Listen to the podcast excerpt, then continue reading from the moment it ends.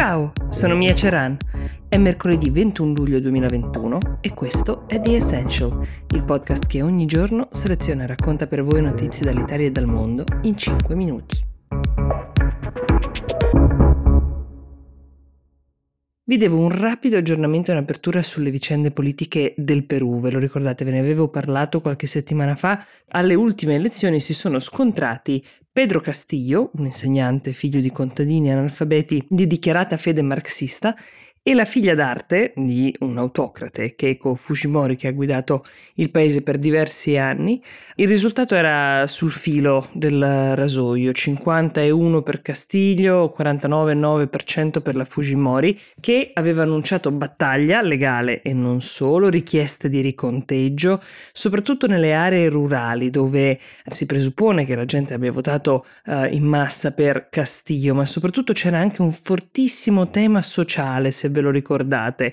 La Fujimori è figlia dell'elite, Castiglio è figlio di contadini e questa cosa aveva pesato tantissimo in questo scontro. Alla fine la Fujimori ha dovuto riconoscere la vittoria al suo competitor, ma se avete memoria del podcast in cui vi avevo tracciato un profilo dei due contendenti, forse ricorderete che entrambi avevano dei lati oscuri e che la vicenda, come quasi sempre accade, non è nettamente riconducibile ad una divisione tra buoni e cattivi. Quindi che cosa farà Castillo di questa vittoria adesso? Durante la sua campagna elettorale si era impegnato per interventi importanti sull'economia peruviana, come nazionalizzare il settore minerario, quello degli idrocarburi il che aveva spaventato qualcuno che ha visto in queste dichiarazioni un potenziale emulo di Maduro. Ha anche proposto Castiglio di reintrodurre la pena di morte per ridurre la criminalità, eh, che per carità in Perù è un tema piuttosto importante, ma forse questa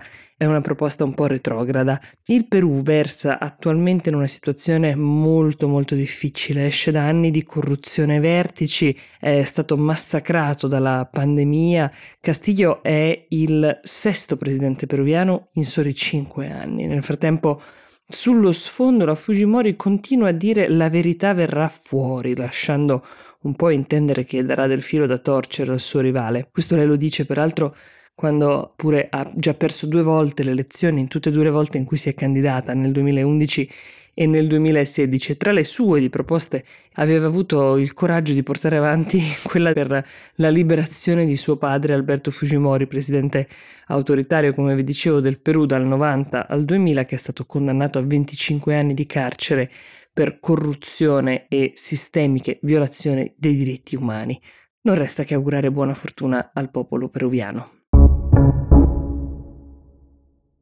Allora, vi ho raccontato del volo da turista nello spazio di Richard Branson, il patron di Virgin, qualche giorno fa. Ecco, nella giornata di ieri, che era il 52 anniversario dell'allunaggio dell'Apollo 11, alle ore 15 ora italiana è stata la volta di Jeff Bezos, il patron di Blue Origin e di Amazon, ovviamente, come sapete.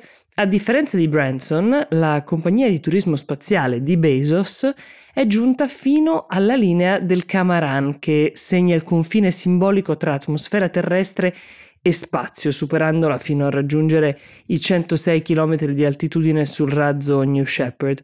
Grandi finestrini panoramici dai quali i quattro viaggiatori che erano a bordo hanno potuto sperimentare l'assenza di gravità. Il tutto è durato 11 minuti. A bordo c'erano per l'appunto quattro persone, Bezos con suo fratello Mark, oltre che un diciottenne olandese, Oliver Damon, appassionato di volo, che era stato selezionato dopo che colui che aveva acquistato all'asta il primo biglietto da passeggero per la modica cifra di 28 milioni di dollari si è tirato indietro per sopraggiunti impegni di lavoro. Eh, quando si dice un acquisto d'impulso. Il padre di Oliver era colui che aveva piazzato la seconda migliore offerta. E poi c'era una signora americana di 82 anni, Wally Funk, aviatrice.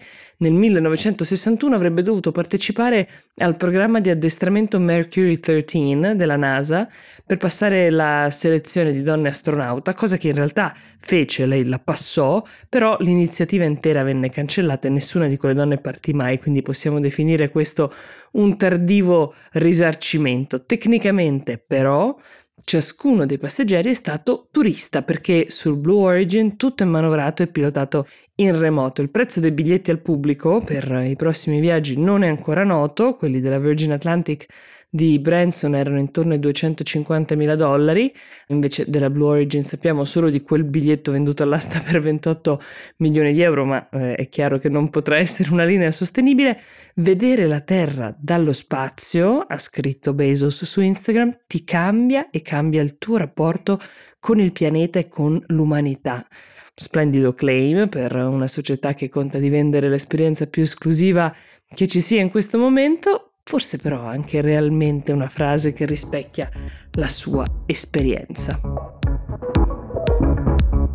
Per oggi The Essential si ferma qui, io vi do appuntamento domani. Buona giornata.